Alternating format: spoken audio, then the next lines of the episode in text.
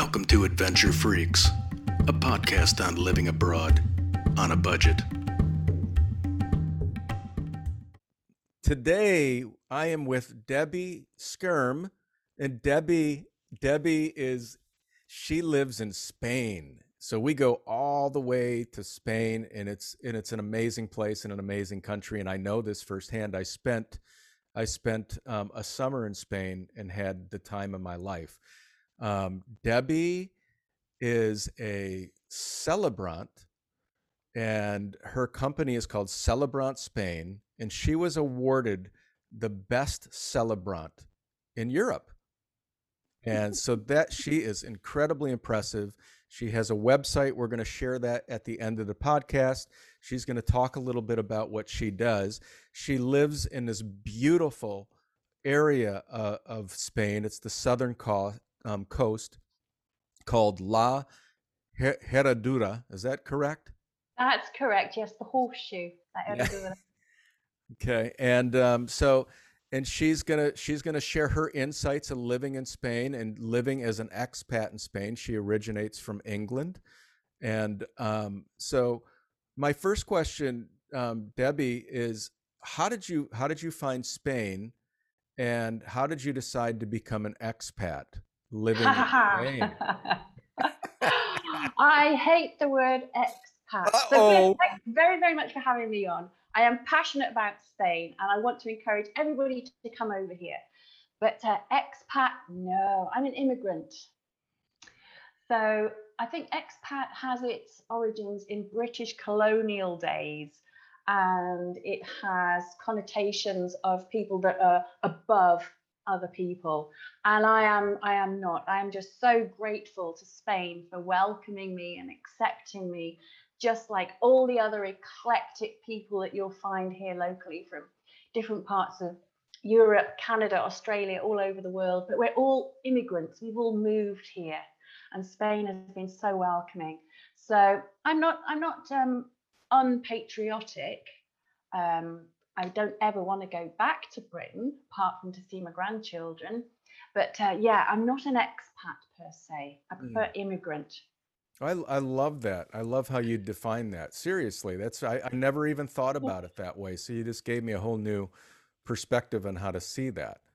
Yeah. And it's and it's very true. It, it I think that there are, um, you know, I've been interviewing a lot of people, and this is really it's been an exciting adventure for me. And you know, that everybody uses the word expat, and there are some some people that do that do move into another country and they don't really connect with that country or the people or anything. They just build a, a community exclusive to mm-hmm. expats. They don't yeah. learn the language. They don't really dive into the to the to the food or the you know it's a it's a different yeah. way of living, but they do it. Um, you, know, they obviously there's intentions behind why they do that, but it doesn't make sense for me to move to another country and not want to be be a part of that country and that culture in some way.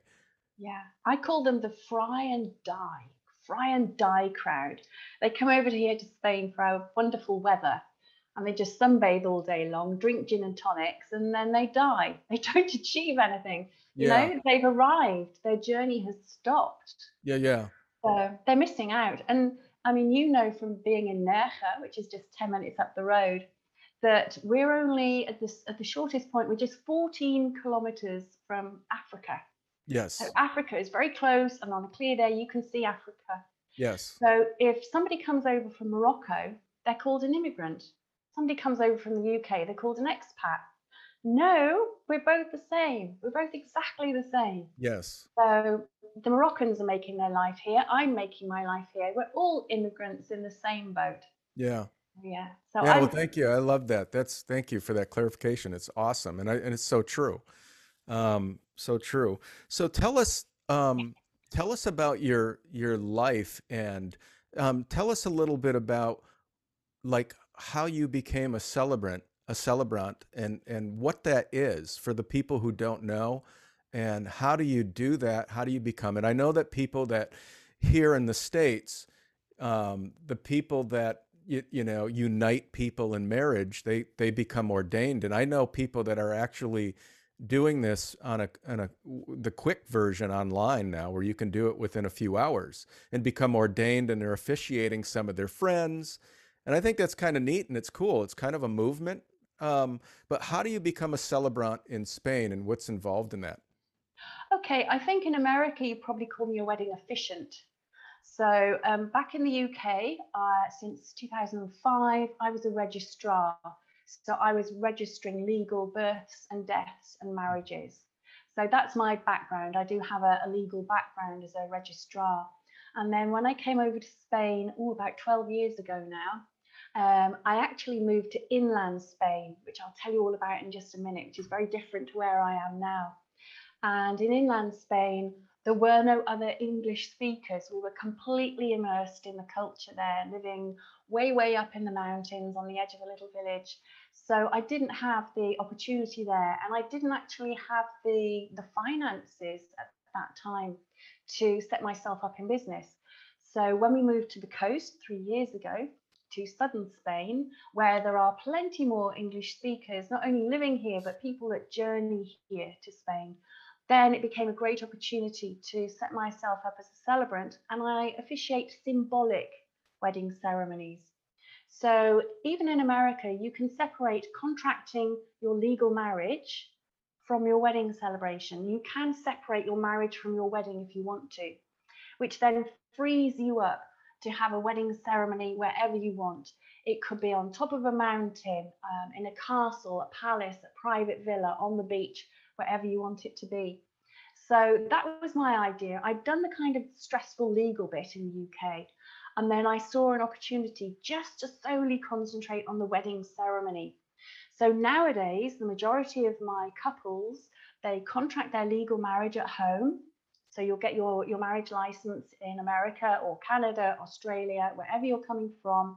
You'll get legally married there, very unromantically. Just do the, the legal contract and then you come over to Spain. And what I'll do is I'll create a, a wedding ceremony for you wherever you want it to be, with as many people or as few people as you want. And uh, I'm in the business of making dreams come true. People pay me to do it.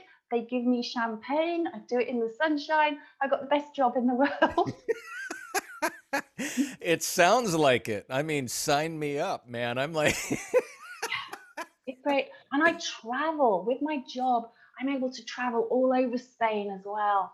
So um, I'll have somebody call me up in Madrid or Barcelona or Sevilla, Malaga, Cordoba, all over. So, and they pay me to travel as well. So it really is wonderful. I absolutely love it. Yeah, and I noticed that you know you're you're bilingual, so that you you speak Spanish, and you I'm sure you officiate a lot of Spanish weddings as well. So you're you're accommodating both sides of the the, the mix, right? Yeah, traditionally the, the Spanish have a, a Catholic culture here. So they would traditionally have a religious wedding, but there are more and more local people that are now wanting an alternative. Not everybody is religious, but they're perhaps very spiritual. So they want something that's meaningful as well as magical and having some lovely photos, of course. But this is where I can come in. Um, and also, you'll find that a lot of people you have multicultural marriages. So you might have um, a Hindu family marrying into a Catholic family, yeah. and it's very difficult. Just you don't want to convert to the other's religion. So what do you do? So I can create hybrid wedding ceremonies, and we can respectfully bring in rituals from both sides and mm-hmm. create something that both sides of the family are happy with, and then perhaps have a, an actual unity ritual within there perhaps it could be a sand blending where we have two different colors of sand and one family pours it into the container, the other family pours the other color. And the idea being just so you can't ever separate those grains of sand, you can now never separate that unified family. And it brings together cultures and families and beliefs and yeah. there's some lovely rituals out there, very wow. visual things. And yeah, it, oh, it gives me goosebumps just talking about it. I love it. Oh, it does. It sounds incredible, and it sounds so educational. I mean, you're learning so much about the different the differences in cultures, and then you're bringing the and unifying these different cultures coming together. yeah. and and you're and you're putting it all together. So yes. it's that's just yeah. yeah, that would be really fun. Do you have the expression to tie the knot? Um, yeah. Yeah. Do you know where that comes from? No. Okay. Well, if you think back, um, before people could read or write, but they wanted to let the community know that they were then a couple, that they had chosen to commit to being together as husband and wife. What they would do is they would put their pulses together and then hold wrists, and somebody would wrap a cord or a ribbon or a length of material around and bind them together. And then as you pull your hands away and hold on to each end, it forms an infinity knot and you're tying the knot. You're literally tying the knot of matrimony. Wow. So uh, hand fasting is what we call it these days. Yeah. So we can bring hand fasting into your ceremony as well. And again, that's a lovely visual representation of committing to be together and, and saying your promises and your vows on your special day. Wow. Have you had anybody do that particular ritual? Lots. They... And they yeah. choose all kinds of things to have as the cord. Um, I've had dog leads, climbing ropes. Um, there was a couple that had the hems of their mother's wedding dresses, and that was lovely. That was a lovely symbol. Mm. Um, I've got a couple coming up that are Scottish, and they've each got their own tartan ribbon. So we're going to unify the clans, tie the knots together with the two different ribbons. So yeah, all different types of things, all different kinds of ideas. Um, there's also Hilo Rojo. Hilo Rojo is the red thread of destiny. Mm-hmm. And that has its origins back in Asian culture. And if you think you have a, a vein, it said you have a vein in your little finger that goes all the way to your heart. Hmm. And the idea is you have a, a red thread that you tie around the one partner their little finger and the other end around the other partner's little finger. And in Asian culture, it's said that you have an invisible red thread that will connect you to your soulmate forever. And you may not meet initially, you may not meet, or you might meet and part, but eventually you will be drawn together. And this invisible red thread, it can bend, um, it can stretch, but it will never break. And eventually you will be pulled together so we can do a, a red thread of destiny ceremony for you as mm. well, and uh, that's that's absolutely lovely. Does that is that idea uh, mean that if you have absolutely no clue who your soulmate is, that there you are still connected by this invisible red thread that'll eventually um, make who that person is uh, um, come yeah. to into your Absolutely. Yeah. Yes. Yes, you will be drawn together. Um, I've met several couples who were childhood sweethearts, very much the early days when they were very young. And then they separated, went their separate ways, perhaps had different partners, different families, even.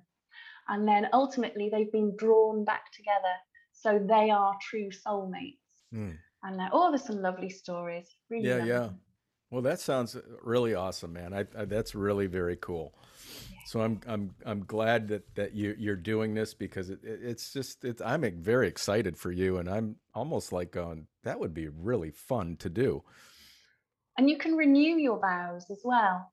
Mm. Um, particularly the, the people that are coming on world tours and European tours, they'll stop off in one of the historic cities in Spain and we'll go up to, say, the Alhambra Palace or the Mezquita in Cordoba somewhere you know very beautiful that oozes history. Sure. And they'll recommit themselves to each other because you know life happens life changes you and perhaps the promises you first made are not the promises that you would make today you've changed as people perhaps you've had a family perhaps you've had difficulties um, perhaps you've had health issues whatever but mm. everybody has a different reason for wanting to recommit to their partner Sure. And we can do some beautiful vow renewal ceremonies as well.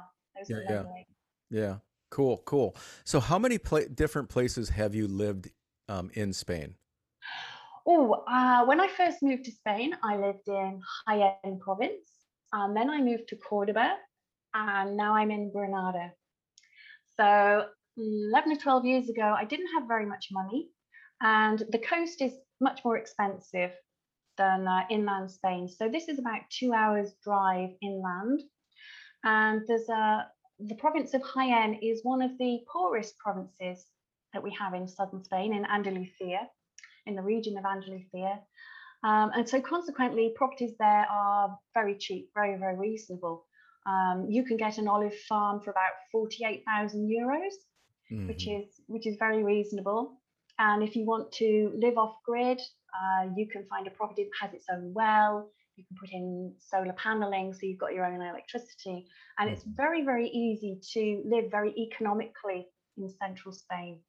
And so we started off in Jaén province, um, and then we moved to um, Cordoba province, and this is where we've spent the majority of our time. And we were up in the Sierra Subbética, which is um, an, a mountain area, living on the edge of a village. And it was like time had stood still. Um, it was like the UK was between the wars, between the First and Second World War, where everybody's door was always open. Um, you only had to change your mind and somebody knew about it. There was no such thing as, as privacy um, neighborhood watch, everybody looking out for each other. But there were people in the valley that had never been out of the valley ever. Mm-hmm. mm-hmm. So we still had people with mules. That was their means of transport, um, where the mule would live inside the house. So the mule would be in the downstairs room, and because of the the, the excrement and the, the heat generated from that, that would then warm the upstairs rooms. Mm-hmm. Um, it's a very traditional lifestyle.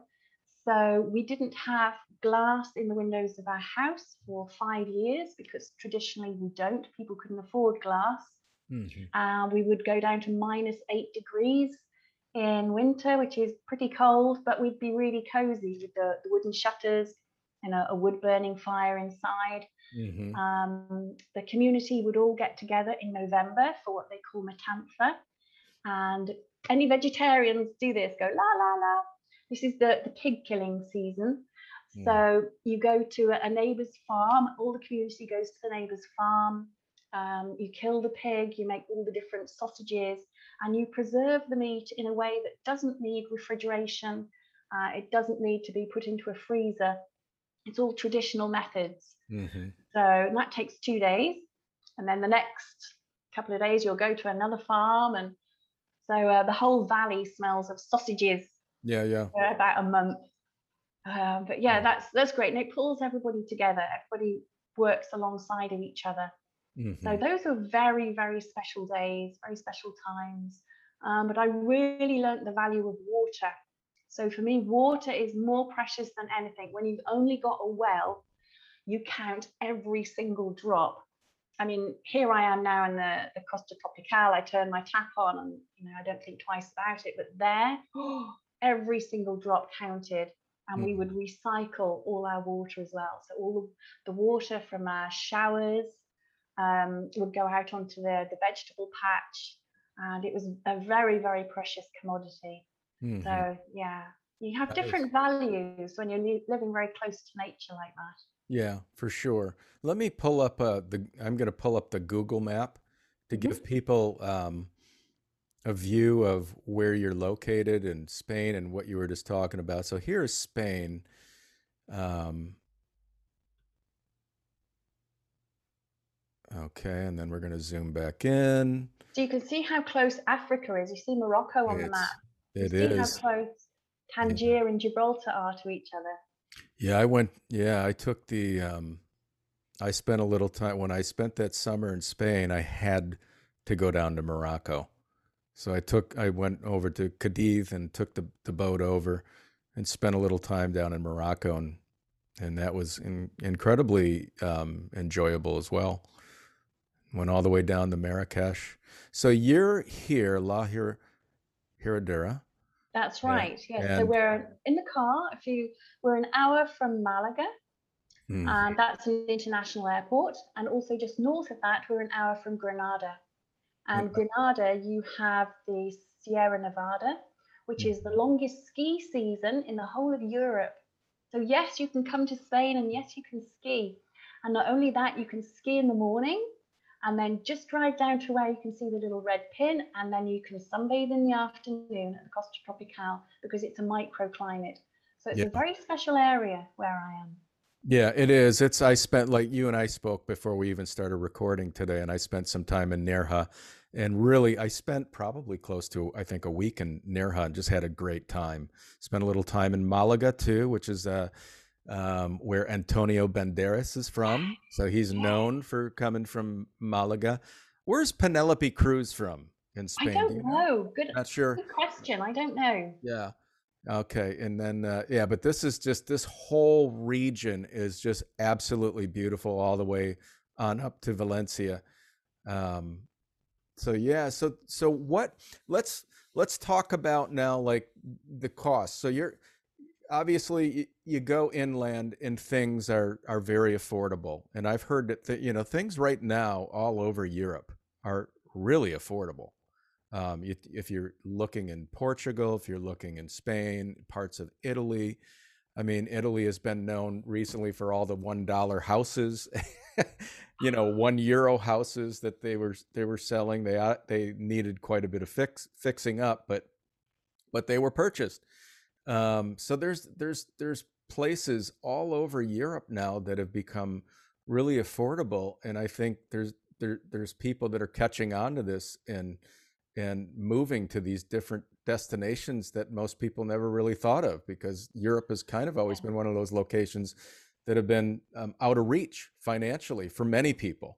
Yes. So what are- what are the costs now? I mean, what can you get an apartment for, and where are some of the more affordable places um, for people to live if they decide to to live in Spain?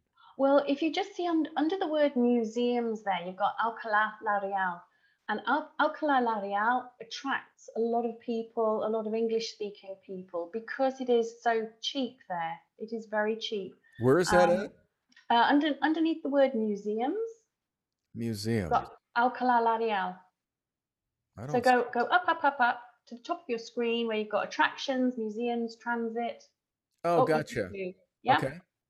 So move your move your pointer down, and there's Alcalá La Real just there. Ah. So and just um, top left of that is Alcaudete, and then you've got Martos. Alcaudete and Martos are super cheap.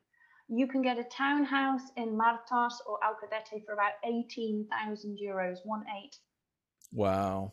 Very very cheap, and you have a, a little town garden with that as well, a little bit of land with that as well. How are So- the how are the communities? I mean, I'm I'm a I'm a person that really enjoys not having to drive anywhere. I love to live in a location where I can just walk. You know, you got a balcony, then I can go down, I can go get a cup of coffee, I can go to the bakery, I can go to the, the restaurant, eat some tapas or, you know, whatever what have you. And just be able to walk to all that. Okay. Well, the the area that you're looking at there, that's part of. Um, I mentioned Jaén. Jaén province is is very cheap there. Hmm Um, and then if you're moving down, you've got um, Cordoba province. So underneath Jaén is, is Cordoba, and then you move into Granada. All of these are actually very cheap provinces to live in. hmm And even where I am now, um, because we're not the Costa del Sol, we're the Costa Tropical, everything is still as the, the properties are more expensive, but the living is the same actually. So, for example, you can get a really lovely coffee for a euro, a euro 20. Um, if you're buying your beer in the supermarket, it'd be 25 cents for a can. If you want a bottle of cava, which is like our version of champagne, it's under two euros for a bottle of champagne.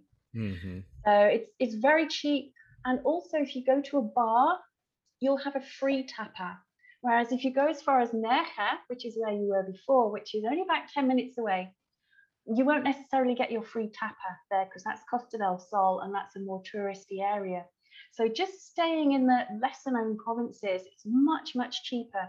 Hmm. And I've got my parents staying with me at the moment. They're in their 80s and they have sussed out where I live. So they know how to walk all the way around the village and have an evening out and be absolutely full by the time they come home and they haven't bought any food at all. They've just had free tapa with their drinks. Hmm So yeah, it's it's really good. And you go to Granada City and you'll still get free tapa. So it's it's very reasonable, very reasonable place Yeah. to live. And and explain explain to our viewers what tapas are. um, I'm not really 100% sure where the word comes from, but people think that the word tapa is the word for a cover. and that people originally put a cover over the top of their drink to keep the flies off. Mm-hmm. And then I don't really understand the logic, but then people would put a piece of bread or um, some jamón, some local ham or something on the plate. And, and now nowadays we just have a, a free little light bite. Mm-hmm. It could mm-hmm. be a, a mini hamburger. It could mm-hmm. be a piece of chorizo with some, some salad. But yes, you're not expected to just drink your drink. A drink is too wet. You need to yes. have something to eat with it. Yep. Yep. And that's one and of the that was one of the really cool things when I was, you know, when I was in Spain because the states they don't they don't really do that where you they just keep on putting up plates of of really good like food. And local food, and, locally local, local food. food. and it's all free. And they're like, uh, you know, here uh, you order a drink, and then here come the tapas, and I'm yeah. like, wow! And all the all of the pubs did that, and I was like, yeah. this is really awesome. You don't even have to buy food here. I mean, just go to a pub and have a drink. Yeah, and every order, every time you order another drink, it's a different tapa. It is, yeah, yeah. That's that's awesome. So in in in where you're living, so if you're you're a couple hours north of you, that's really incredibly affordable, where you can buy homes for, like you said, eighteen thousand euro. Yes. Um, when you when you get to places on the coast where you're at or What are the costs for a um, a place down there, like a flat, or even and even the rentals? What are they going for? Okay, well, you can get in the old parts of town. You can still get Spanish-owned properties that have never been done up, so they're still in the original state, for about forty thousand euros, about four 0 mm-hmm. But you will have to spend some money on updating them. Uh, they won't necessarily have the kind of kitchen that you would like. Um, a lot of Andalus kitchens have never had, had an oven, for example. Mm-hmm. So the local people here, if they wanted to bake something, they would take it to the panaderia, they would take it to the baker. Sure. And after the baker had finished baking his bread, his oven is still warm, you just put your food in and you cook it there. Mm-hmm. So a lot of Spanish kitchens don't have an oven. So yeah, you'll get it quite cheaply, but you'll have to spend some money on updating it and modernizing it.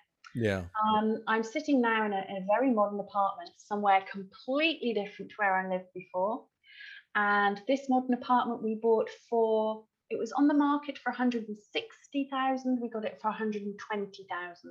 Mm-hmm. And that's because it was a bank repossession. Mm-hmm. So we've got a, a, a, duplex. It's very spacious. It's three bedrooms. It's got a lovely, great big roof terrace. Um, but that's a good price. Wow. So realistically, you're spending about 160,000. Mm-hmm. So whatever you can get inland, add 100,000 to it on the coast. Yeah. Are you can can are you close to the beach? Yes, I'm just five minutes walk from the beach. I can see the beach from my roof terrace. Wow. Very close. Yeah. And you got and you bought a duplex for that price. Yeah. Do you yeah. do you is it an Airbnb or do you rent it out or? No, we don't rent it out. Um, we used to have a Villa Turística Alojamiento Rural, which is basically an Airbnb. We used to have one of those inland, and we would rent that out for 48 euros a night. Mm-hmm. So out of season, you can get some great bargains on the on the coast, but inland, really cheap prices all year. Yeah. Uh, because it's not dependent upon school holidays. Inland, people don't expect children to go on holiday inland. Mm-hmm. So the price, there's no fluctuation between summer and winter. It's the same price all year. Mm-hmm. Whereas you come to the Costa del Sol, you'll pay a lot of money in the summer. In the winter, it'll be prices will be slashed. So, for example, I was looking for myself. Um, I've got a wedding coming up, so I wanted to stay overnight and that was in Alicante, which is again one of the very tourist areas on the mm, southwest coast of Spain. I love Alicante. And that was reduced from, I think it was 80 euros a night in the summer down to 20 euros a night for this month, for mm. October. Sure. Yeah. Yeah. Wow. Yeah. So it drops significantly soon as the summer months disappear. Yes. Yes, and a rule of thumb over here in Spain, um, whatever you would pay as a holiday rental for a week, so say for example you pay 400 euros a week, you will pay that per month as a long-term rental. Mm-hmm. So if you don't want to buy over here, but you want to rent long-term, then just check out the local holiday prices and that will give you an idea of what you should be paying per month for a long-term rental. Gotcha. So if you want to if you want to stay there for a period of time, there's a lot of people doing the, the, the there's a big digital nomad movement now where people yeah. are working from their computers. They're live they're living in all parts of the world. But if you decide to say I want to I want to call Spain home, um, what are the requirements? I mean, did, uh, obviously you have to make a certain amount of money or you have to show a certain amount. There's visa requirements. What are the costs, or what kind of do you have any knowledge on? Obviously, you do because you're an expat or you're an immigrant over there.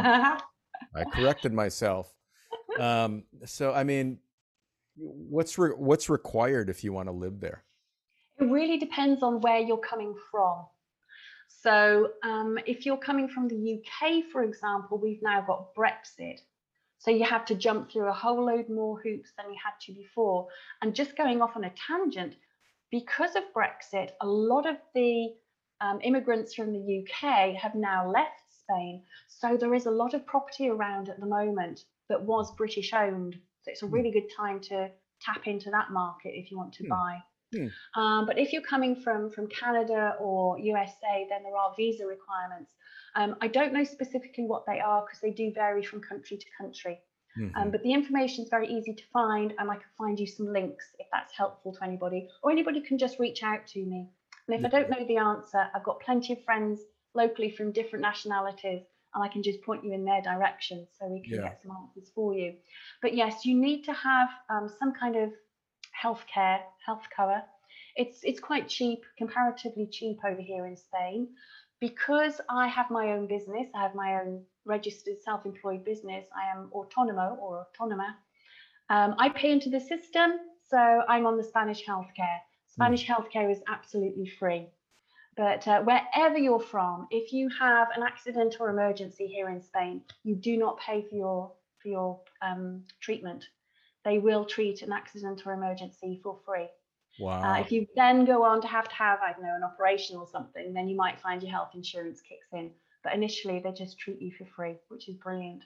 Yeah, yeah. So do you do you pay per month for healthcare there? Yes, I do. I pay per month. Um, I started off three years ago paying 60 euros, and I now pay about 300 euros but that covers absolutely everything. So that's my my national contribution. It's my stamp, my healthcare, it's everything. Mm-hmm. And uh, I've had occasion to use the health service. I've had a few operations while I've been here. I've had appendicitis, that was mm-hmm. emergency. Mm-hmm. Um, I've had a, a spinal implant. Um, I've had a skin, two skin cancers as well. Mm-hmm. Everything has been completely free the hospitals here are immaculate. Yeah. You have two people to a room, and this is the National Health Service. 2 mm-hmm. people to a room. Your family can come and stay in the same room as well, costs nothing. You have your own nutritionalist. The room is deep cleaned every day. The service here is really, really good. The healthcare is excellent. Can't fault it. Mm-hmm. So you went from you went from sixty to to three hundred. Yeah. Yeah. What, yeah. Was there a difference in, in what was covered? No, this is because when you start off with a new business, there's a sliding scale. So it's all part of the system. So you start off initially with a low payment, and then I'm on maximum payments now after three years. So okay. it's all it's all part of the system. Um, that is a high payment. That is higher than anything I would have had to pay in the UK, for example. Yeah. So yes, but all in all, I, I get good value for money, good cover. It, it sounds like is it based on how how much you make or your business brings in, or no? No, it isn't. Just no, just over no. time that you this once you reach a certain period of time, yeah, and they're going to yeah. raise it. Yeah, but I, I know from uh, friends coming over here that you can get really good health cover for about 60 euros a month, mm-hmm. and that will cover you for everything. Mm-hmm. Yeah. Okay. How how much if if you go out for an, a dinner at a local um, Spaniard restaurant, how much do you typically pay for it for a dinner today? Well, as I say, my parents are over here, so we've been out and about recently, and we we're eating out the four of us, having a few drinks, having two courses, eating as much as we can, and we're not paying more than sixty euros for the four of us. Mm-hmm. So that's very, very good value. Yeah, Very yeah, good value. yeah. A That's that, paella, paella will cost you about 10 euros a, a a portion. Mm-hmm. Um, sardines, seven euros fifty, and that's a huge, great big plate. So lots of fresh fish, locally caught fish. Mm. Um, yeah, it's very reasonable, or compare it from what I would pay in the UK. I don't know about America, but yes. Yeah, yeah. What's your favorite dish over there? Oh, today I had flamenquín. Ooh. And flamenquín for this particular recipe, everybody's got their own. It was hard boiled egg with wrapped in cheese, with serrano ham wrapped around that. And then wrapped around that is chicken. And then it's all fried in breadcrumbs. Oh, delicious. I love talking about food. How how are, do you eat do you eat paella often? Oh, I love paella. Absolutely love it. And we've got so many different varieties here. So you can have the traditional marisco, the seafood. Uh, you can have rabbit. You can have pork. You can have chicken. You can have completely vegetarian. They Mm. will make your paella however you want it. Mm. And, and it's always served with sangria. Oh, love sangria. Absolutely love sangria. Or the local white sherry. That is gorgeous. Chilled white sherry. Beautiful. Yeah, yeah. So when we talk about um, living, so we got some ideas about um, in your neck of the woods down on the coast um, and a little bit north of you, about two hours. But how about like, you know, a lot of people when they go to Spain, a lot of people travel to Barcelona. Mhm, It's a huge destination, and mhm, people go to Madrid. mhm. So, do you have any idea what the cost is there for a place for like an, a like a flat if you were going to purchase a flat in Madrid or Barcelona? I haven't looked, so I don't know, but I've been to both those places um, and I've rented kind of holiday accommodation there, and it's been quite affordable. Um, what I would say about eating out, though, is if you want to eat out, that's absolutely great. And if you want to people watch, fantastic. But if you want to do it on a budget, step off the main boulevard, stop off the main street, go into the back streets and look for where the local people are eating. You'll Mhm. get much better food because it will be locally sourced and locally cooked rather than something that's just served for the tourists. And it will be much, much cheaper. Mhm. Also, it's a bit like in Paris, where if you want to sit out on the street and people watch, you actually pay extra. If you go and stand at the bar, the price can be cheaper. Mhm. So check that out as well. Try standing at the bar and you should get a cheaper meal and a cheaper drink. Okay. But price prices for buying properties, I don't know because I've not had that experience, so I couldn't Yeah. tell you. Yeah.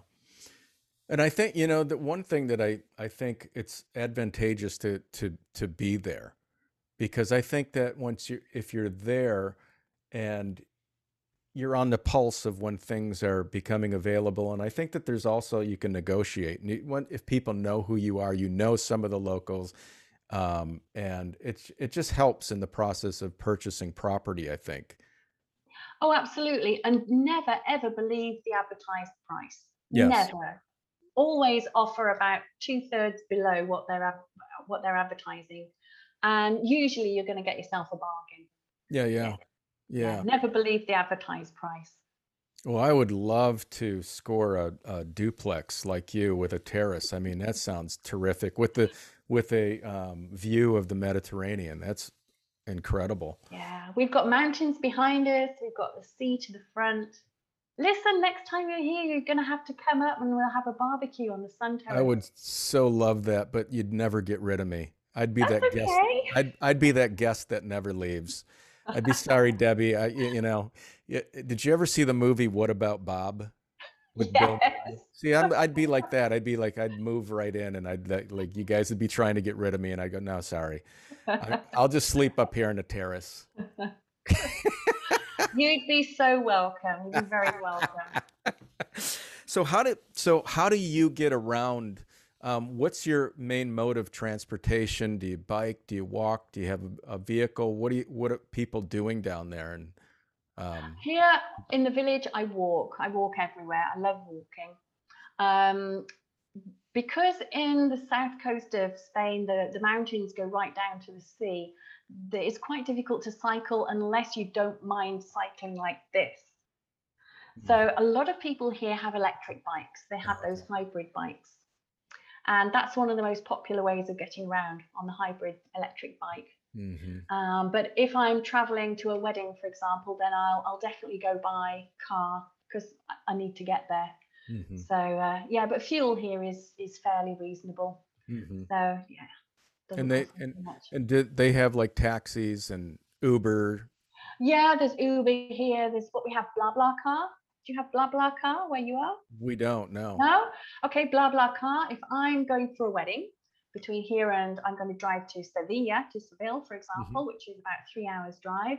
Then I'll put onto BlaBlaCar. This is my journey. This is when I'm going to be leaving. And if somebody wants to join me, then they will contribute to the fuel. Oh wow! So I get a bit of company on my journey, and yeah. half of my fuel is is paid for. So yeah. BlaBlaCar that works very well.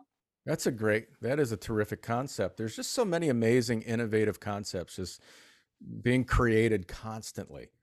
There's a know? really cool website. It's called Rome to Rio. So Rome, the number two, Rio.com, Rome2Rio.com.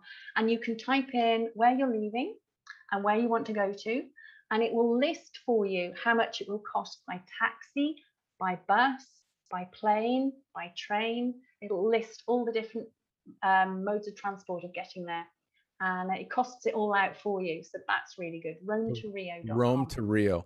Are people? Do you do you ever jump on a Eurail? Do people still do that, or are they mainly driving and flying once they move there?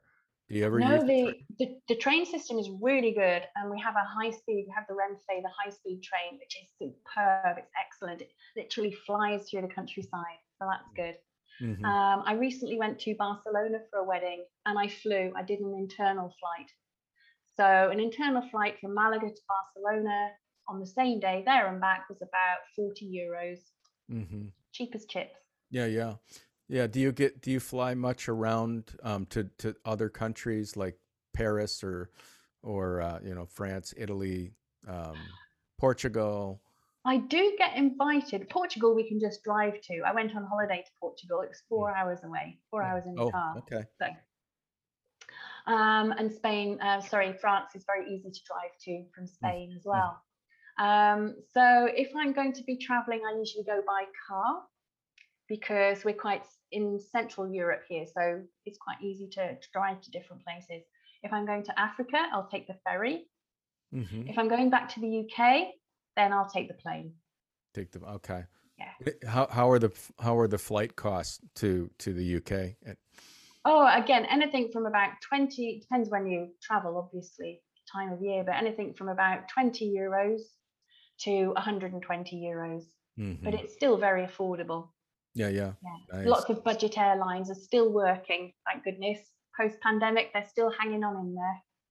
Yeah. Okay. So let me ask you just a couple more questions here. So what what do you what do you like the most about living in Spain? The what climate. 100%. Stop you right there with climate. Love it. We've got 320 days of sunshine on average in the Costa Tropical. Uh, it never freezes.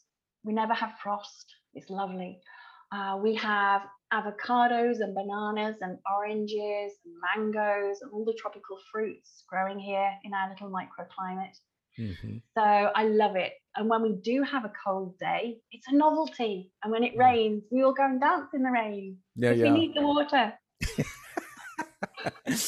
That's great. It's then and then you know there's there's a lot of people that think about doing what you've done and very very few I think very few do it.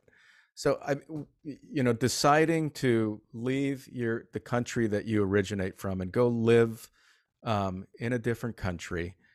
How has that how has that experience changed you as a person? Mm, great question.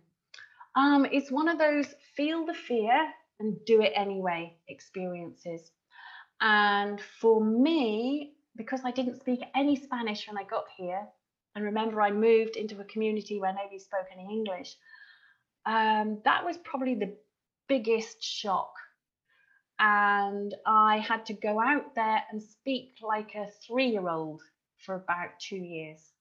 And so you're speaking like a three year old, and people think you have the mentality of a three year old, and they speak back to you as a three year old. So that was quite difficult. So if you can learn the language before you come out, then you'll have a head start on anybody that can't speak the language from scratch. So, you know, like me. So definitely go out there and learn the language because that can be quite a culture shock if you're moving inland to the cheaper areas. Because mm-hmm. there will be very few people that speak your language. You're going to have to get in there. And also, Andaluz is a very strong accent. Mm-hmm. So they don't pronounce their S's. And those of you that do speak Spanish know that the end of the verb is quite important to know who you're talking about. And if there's no S, it can be very confusing. We don't live in España, we live in España, for example. Mm. So, oh, um, yeah, for, for me, the biggest change was the, the language. And even though I'm a fairly intelligent person, being uh, treated almost as a, you know, a, um, somebody who is not of my intelligence for a while. Yeah, yeah. It's quite wow. difficult. That was int- that's interesting. I, I also noticed, you know, when I was in Spain, that you, you know, the first thing you notice is that there, you know, growing up in the states, you learn how to say um, uh, gracias with the C-I-A-S, uh, gracias. Then you get to Spain and it's with, with a th, a gracias, you know, and it's or in Andalusia, gracias. Yeah, gracia. Yeah, and it's like uh, so in in it, so it's that, and I was told by you know by um, friends of mine in, in Spain that uh, it was because a, a, a, a king or something had a lisp. I, have you ever heard that?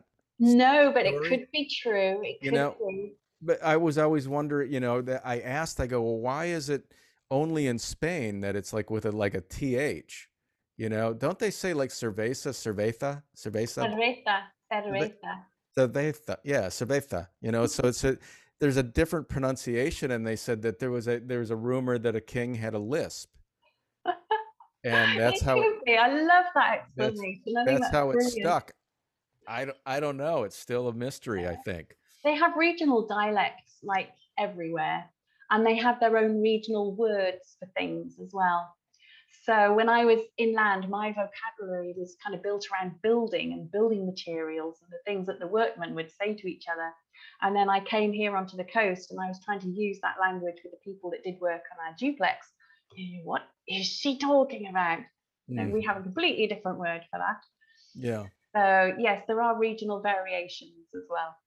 Now, De- Debbie, this is uh, pretty much um, my last question. But when you first moved to, to Spain, you you weren't working as a celebrant, correct? Correct.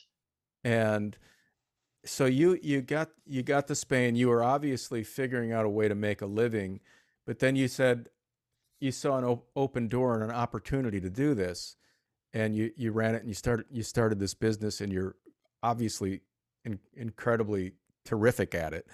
Um, how, I mean, do most people that move to Spain do they I'm guessing that there's probably not a lot of opportunities to work in Spain and find work. So I'm guessing you have to create it yourself. Is that correct? Yes. When we moved inland, we had very, very little money. So, as I say, we spent 48,000 euros buying an olive farm. It was very run down. It had no running water, no bathroom, no nothing. And we didn't have the money to pay anybody to do it up. So we had to learn to do it up ourselves.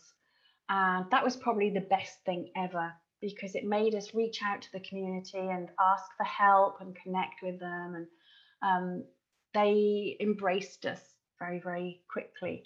Um, but not having any money was an issue. Our idea was that we would find a property and we would do up an, like an Airbnb part, and that would generate income. But there was that intervening period so my partner's an English teacher. So we went to the local family run Spanish academy and said, look, does anybody want to learn English? And we started teaching teachers. Mm-hmm. So they had English teachers who couldn't really speak English. Mm-hmm. So we started teaching. So teaching is one thing that you can do. Sure. So if you can get a, a qualification to teach English as a foreign language, go for it. TEFL Yeah. or TESOL, go for it. Yeah, yeah. And that you can do because you are an expert in your own language. Mhm. And that will enable you to travel anywhere in Spain and teach. Sure. Um, but unless you speak Spanish, it's very difficult to get a job. Like you say, I had to create my job Yeah.